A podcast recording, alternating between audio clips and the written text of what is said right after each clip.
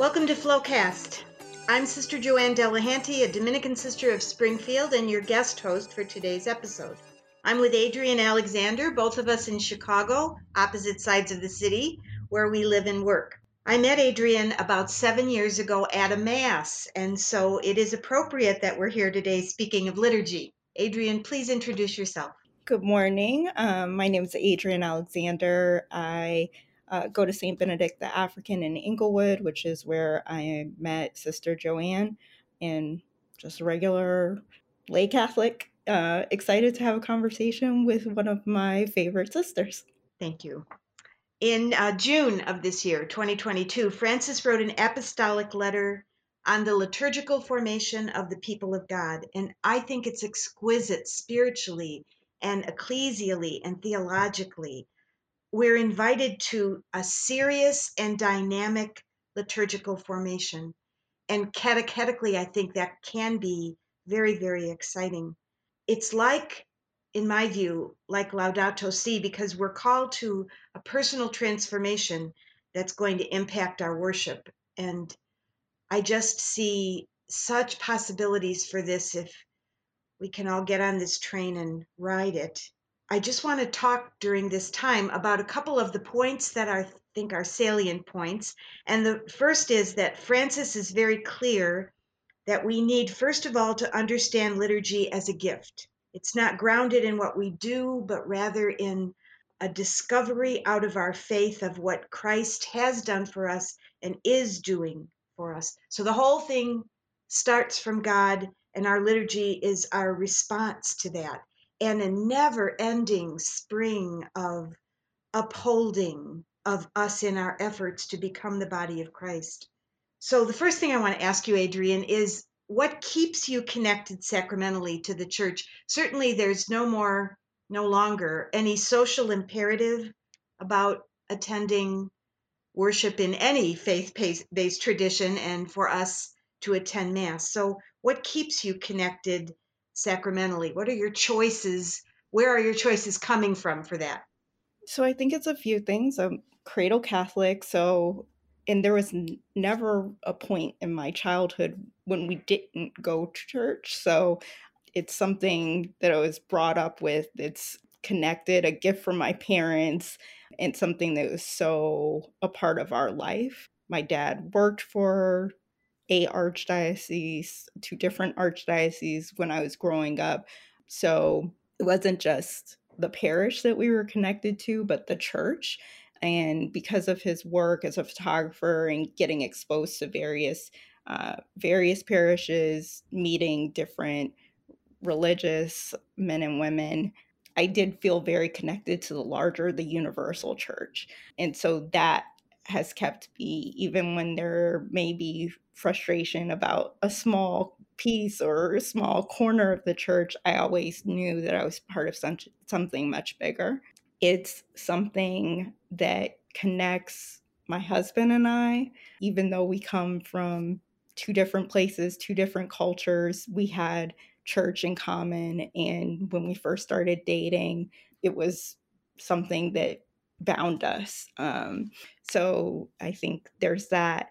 And then also, because of how present church has been in my life, it's just a source of hope, a source of relief. And so, in the busyness of work and the craziness of the world, it's just a source of refuge every week to be able to experience something that connects me to folks all across the world. So the very macro and the very micro getting out of my own way in what I have going on the rest of the week. So yeah, that's what keeps me coming back. Which is exactly, I think, what is the trajectory of this apostolic letter. I think you gave perfect language to that. And something that I think is really important is you mentioned the gift of being formed in that. I certainly came to appreciate that as an adult too, that my parents not just gave me life, but gave me faith. And I get more grateful for that as I get older. Uh, but it also speaks to being deliberate about it.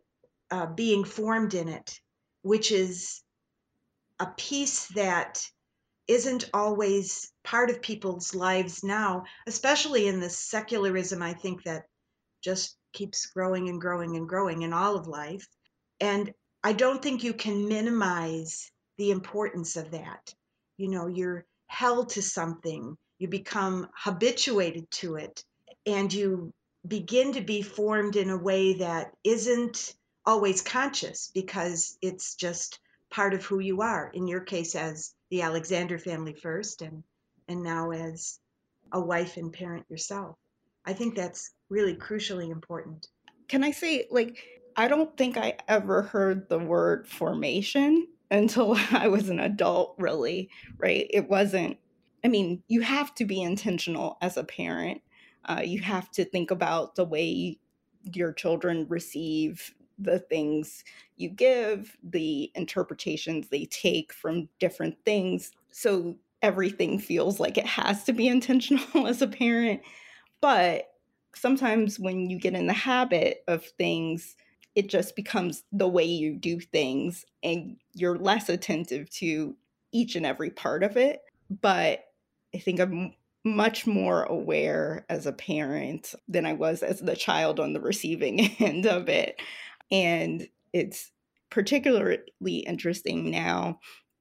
As you know, Caridad just received her first communion.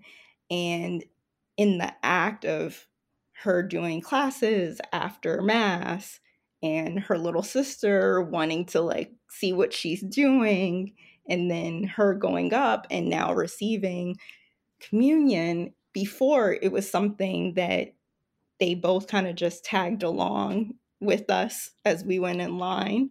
Uh, and it was completely fine. But now Esperanza is like, wait a second, my sister's receiving. So every single week she gets more insistent. And, it, you know, first it was just she stood there after the three of us received and she waited, like, it's my turn. Now she's to the point where she's reaching out her hand and we have to kind of track her away. But, you know, it's not something I had thought of. Like, what does it mean now that Caridad is receiving? Esperanza is going to want to receive. But now we have to think about okay, well, it'll be your turn soon.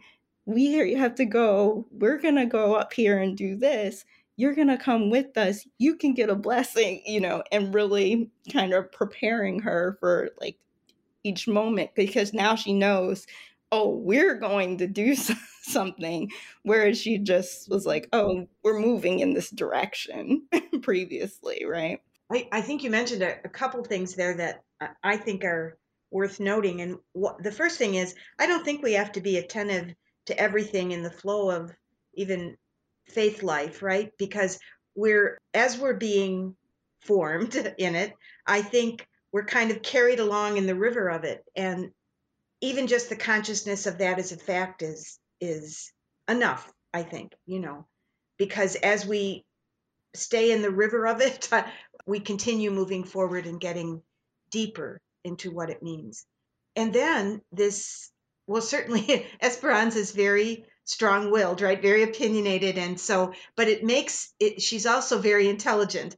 And it, it makes me think about another thing actually that comes from the letter that we uh, we have i'm going to maybe use the, i'm going to use the word quantify and that probably isn't the best word to use what we've done to the sacrament sometimes in our history is made them a measure of something that has disconnected them in my opinion from their reality so, and in some faith traditions, as soon as a child is baptized, a child is given a small piece of the host dipped in the consecrated wine or something. The idea being, the idea of the sacrament being that th- this is a visceral way to celebrate our belonging. And so, so to, it, it's sometimes, I, I have sometimes thought that it's a little bit artificial to to measure it according to a certain chronology or an amount of what amounts to theological understanding that you need before you move ahead. But it's a dance, isn't it? Because certainly I think we used to speak of this all the time. There were people that would come into the church and just follow everybody up in communion and and uh, to the, in the communion line and receive communion and and some people were quite aghast at that and but it seemed natural to them and they felt very welcome. So if this is the time to walk up they're just going to walk up.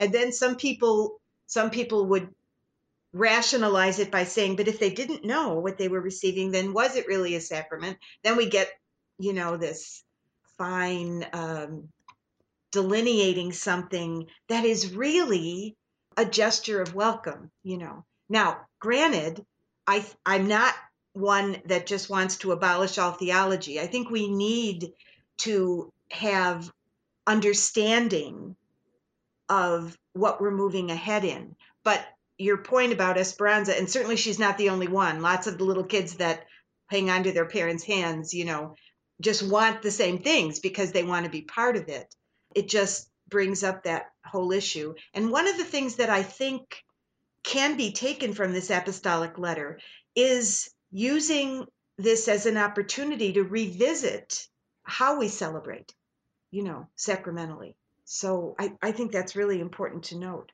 Can I just ask too, do you ever talk with friends who are Catholic or were Catholic and maybe don't stay sacramentally connected to the church what comes out of those conversations, if you have any? What are their reasons or I think community is a is a word we I think both thrown out in different ways, but I think community is part of it. There is a lot more secularization, obviously, so I think it's easier to find community in other things.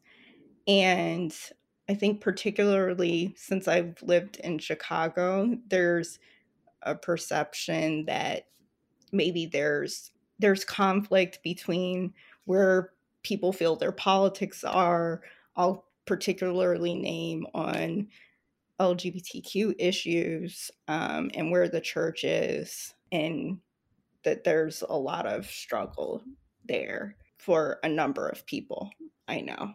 And so they don't feel like they're welcomed in church or they don't feel like they can comport their politics with how it manifests in some parts of the church. So I think that that's like the biggest one concrete thing that I hear for from people. I th- but I think also that a lot of people may I know a lot of people that have tried to like go on one off or, you know, tr- Christmas, Easter, they feel like, okay, we're going to try and take our kids on these special days. And then it's difficult for the kids because they don't go regularly. and then they feel like, oh, it's such a, it's such, such effort to get the kids there. And, and then they're trying to explain stuff, but they don't really have the language. And it just feels like, why am I making that effort? I also know a number of people that grew up Catholic may have their own struggles with the church, but then married people that weren't religious.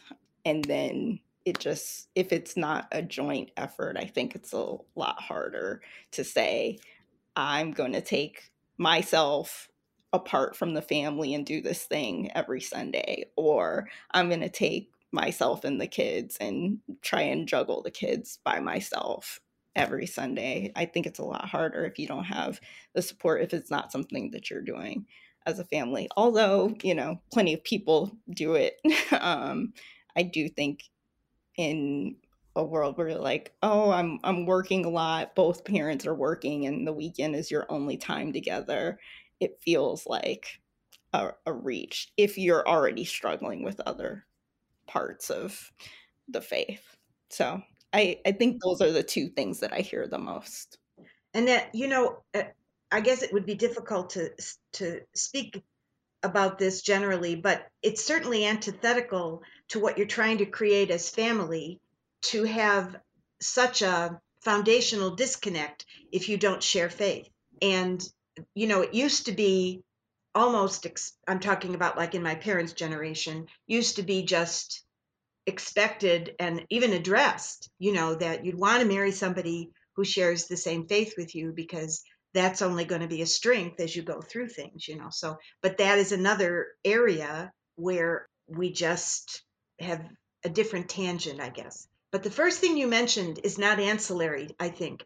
The the people that feel unwelcome around the table, that is something we've got to look at because that is that is foundational to who we are. It, it also then smacks of this whole idea of that Francis wants us to understand that liturgy is a gift. It, it it is not something that we do, and deciding who is welcome and who is not welcome, or acting as though certain people are more welcome and others are less welcome. That's absolutely against what liturgy really is as a response to the gift of life that God is for us. And, so this isn't something that is, you know, just a matter of opinion that we have to agree to disagree on. No, this is foundational. As church, we have to look at this. And again, another point that I think Francis is making with this is if we can be transformed personally, our liturgy is going to be so much more both powerful but true to who we are supposed to be as the body of Christ. The first group you mentioned, and certainly not they're not the only group, but this is this isn't just, you know, we can't be patronizing about this. We have to be courageous enough to face it, recognize it, admit it, and be transformed in ourselves so that this response that liturgy is can be more reflective of the truth of the mystical body. So that's that's hugely important. I think that the people find heart in hearing that from people in positions of power in the church, but they don't often enough. And I think that's one reason why Pope Francis has been so, you know, well liked even by non-Catholics um, because it's just something that enough people don't hear. I and as you said, it's fundamental to what we we believe about the human dignity of every person. But that's just not spelled out a lot of times.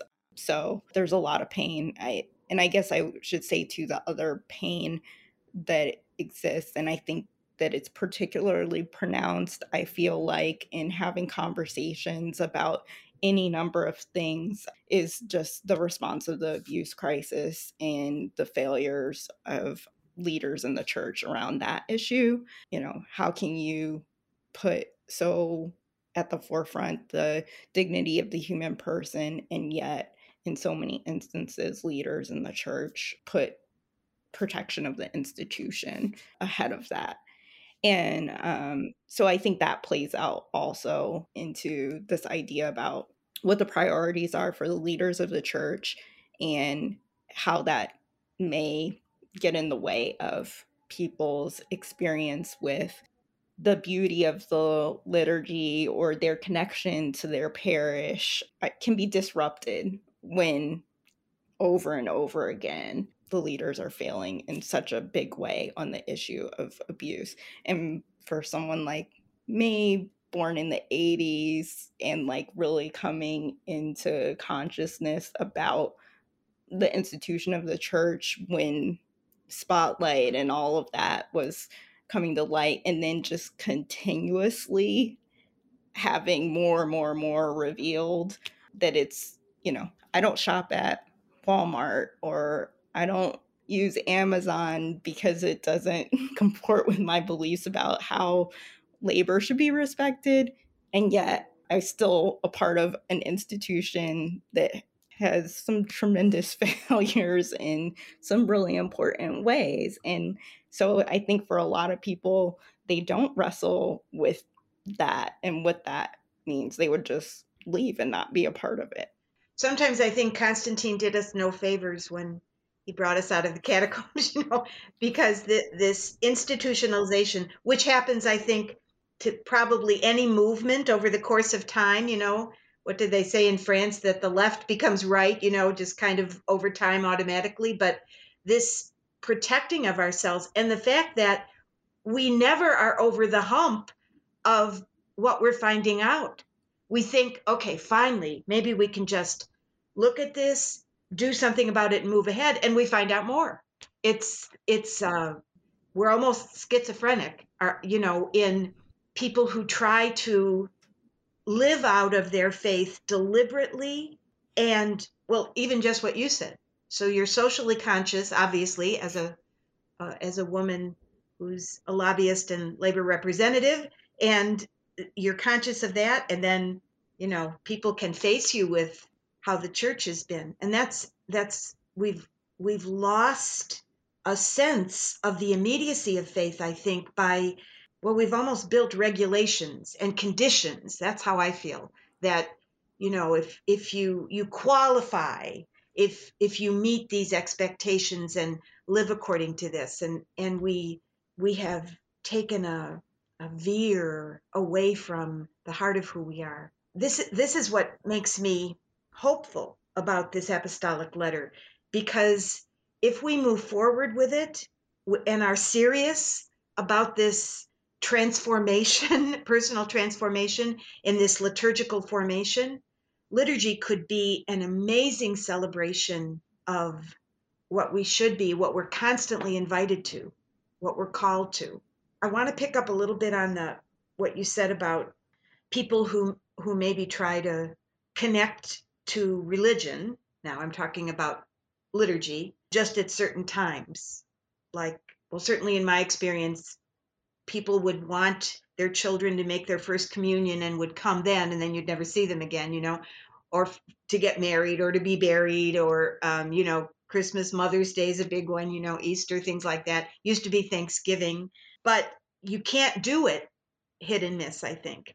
And one thing francis speaks of is being formed for the liturgy and being formed by the liturgy. And in order to for that to happen you have to stay connected to it right I think like here's my here's my benchmark example. You brought Kari to mass immediately after she was born. And very quickly, and I realize part of this is a function of her personality, but very quickly she became used to being there in the sense of home. You know, so not that she was just, oh, I know what happens here, but it, it was she was comfortable in church. And when you and Alex would hold her in your arms facing the altar, she was attentive in, in my estimation beyond her age. She was attentive and watchful to what was going on. And and here i'm leading up to something here. So there was a point when kari started preschool and everybody who was starting school from preschool even up to you know graduate school were asked to come forward for a blessing. So kari proudly went out and and after the priest gave the blessing, he end or gave the prayer, he ended with a traditional blessing. And out of that whole group in in the middle of the church, it was Kari who hear, heard those words and signed herself with the sign of the cross. See, it was almost it wasn't almost, she was formed in that. You know, and and I was so profoundly struck by that because for me, it marked how enculturated to liturgy she was and another another time was there was a group at a restaurant and the food came and it was Kari who reminded us that we needed to say grace first. So I just think that some things that you don't get if you don't stay close, you know, in kind of a progressive and sequential way that uh, get missed then. I, would like you to talk about because you mentioned you have two different backgrounds, you and Alex, and you're very deliberate, I think, about incorporating that into the faith life of your family. I, I'd like you to, if you would, to talk about how Kari has absorbed the tradition of like the Our Lady of Guadalupe novena um, every December. And because I think that's very significant. You've made that part of the rhythm of your faith life as a family. We do. We go to the novena for Our Lady of Guadalupe every single year. It's something we do with Alex's family. I think at first she was looking forward to pan and chocolate after the, the rosary that was said um, every every day, but it it is just so built into. She knows it's I think maybe some people would shirk from the way we do this, but obviously we go to a Black Catholic church on the south side of the city for regular Sunday mass for and we travel like at least 30 minutes for that. And then we go to a kind of multicultural parish closer to where we live for holy days of obligation. And then we go to the Mexican parish that's probably are in I forget what you even call it because we don't we, don't adhere to whatever the parish is in our district. The Mexican parish, we go to that for the Our Lady of Guadalupe novena.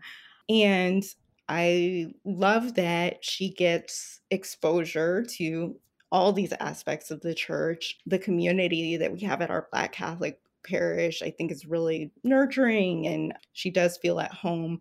You didn't mention, but I'm not embarrassed to say she took off her shoes because we take off our shoes at home. She took off her shoes at church all the time when she was younger.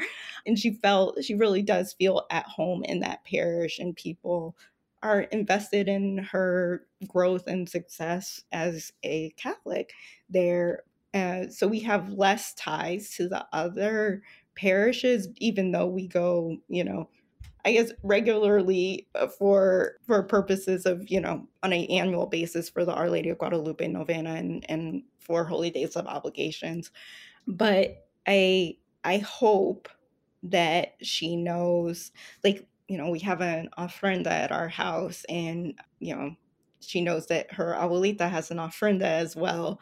She knows about Dia de los Muertos and what it means um, and and how important it is to pray for our family that's in heaven. And so I feel like each aspect of church that we participate in, it connects to both cultures gives her a deepening of her faith and a way that I hope she appreciates more as she gets older. That for now is just the way we do things and completely normal. And she probably doesn't think about how different other people's experiences with church are. But I'm I'm glad that she knows to expect that. And in fact, recently asked because she knows not too long after Dia de los Muertos. And because we talked about the end of the liturgical year with Christ the King, and that she knows that Advent is coming and, and Our Lady of Guadalupe is in that season, she was recently asking, you know, are they going to have pan and chocolate again because they didn't during COVID?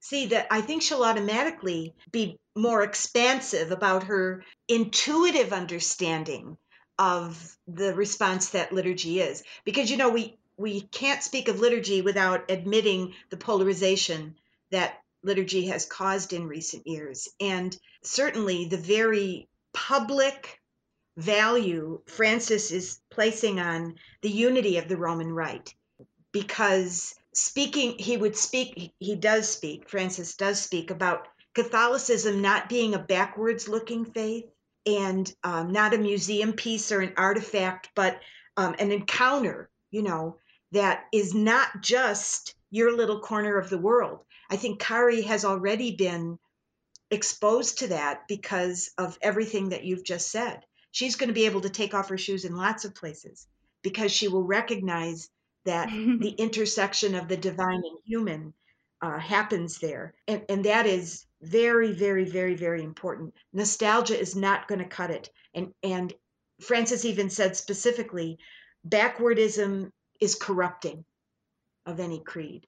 And you already have such an open handedness with how you live as a family, how you're choosing to live as a family, which is only a gift, I think, only and always a gift. I think that's also why I can't get up in arms about the liturgical words that I read about because I know uh, like there's beauty in so many different expressions of Catholicism. And I don't feel the need to hold on strongly to this one way is the way because I know even for our family there's a, at least three ways that we that we celebrate mass and um, very different settings, but all very beautiful in the same Catholic faith. So that is yeah. that connectedness of being a world church, a universal church, is like very key to what keeps me Catholic. Yeah, Francis speaks of rekindling the awe. But I think what has happened over years is we've reduced the awe to a style of liturgy or a certain kind of music or something. And that is not it. The awe comes from our belonging to the paschal mystery, which is what creates us as a community. But I think what I see happening is personal style of liturgy is creating community. And that so that's that's one reason I'm glad about this letter if we do something with it because we have to know what makes us who we are as a community. And it's not that I pre- prefer Gregorian chant to gospel music. It is that that we are made the body of Christ by our participation in the paschal mystery. And that's what we need this dynamic formation in. You're right about un- realizing and recognizing that a matter of taste is incidental, but you're the mi- minority there. You know, we have to we have to be we have to go back to what is the heart of rekindling the awe. And that's way past it a matter of taste. We can never go back to the days when Eucharist becomes a private devotional experience. We just can't. We have to move forward constantly because that's the trajectory of the kingdom, of Christ in the kingdom. Amen. What I wanted to end with is the last paragraph of the letter, which might be an appropriate thing to do. Let us abandon our polemics to listen together to what the Spirit is saying to the church. Let us safeguard our communion. Let us continue to be astonished at the beauty of the liturgy. The paschal mystery has been given to us. Let us allow ourselves to be embraced by the desire that the Lord continues to have to eat his Passover with us, and all this under the gaze of Mary, Mother of the Church. Amen. Thanks so much, Adrian. Thank you, Sister Joanne, and everyone for inviting me. And it's always great to talk to you. Thanks to everybody uh, for joining this Flowcast, which is a production of my Springfield Dominican community. You can subscribe to the Flowcast at flowcastlisten.org, and you can receive every episode because of that. I want to thank you, Brandon, the sound engineer. I want to thank you, Sister Beth. I want to thank Jean Ann Miller, who's the marketer, and especially you, Adrian. It was a an easy, comfortable conversation, and I'm grateful for that. And I'm so happy to be um, so publicly connected to you on a matter of faith. So thank you.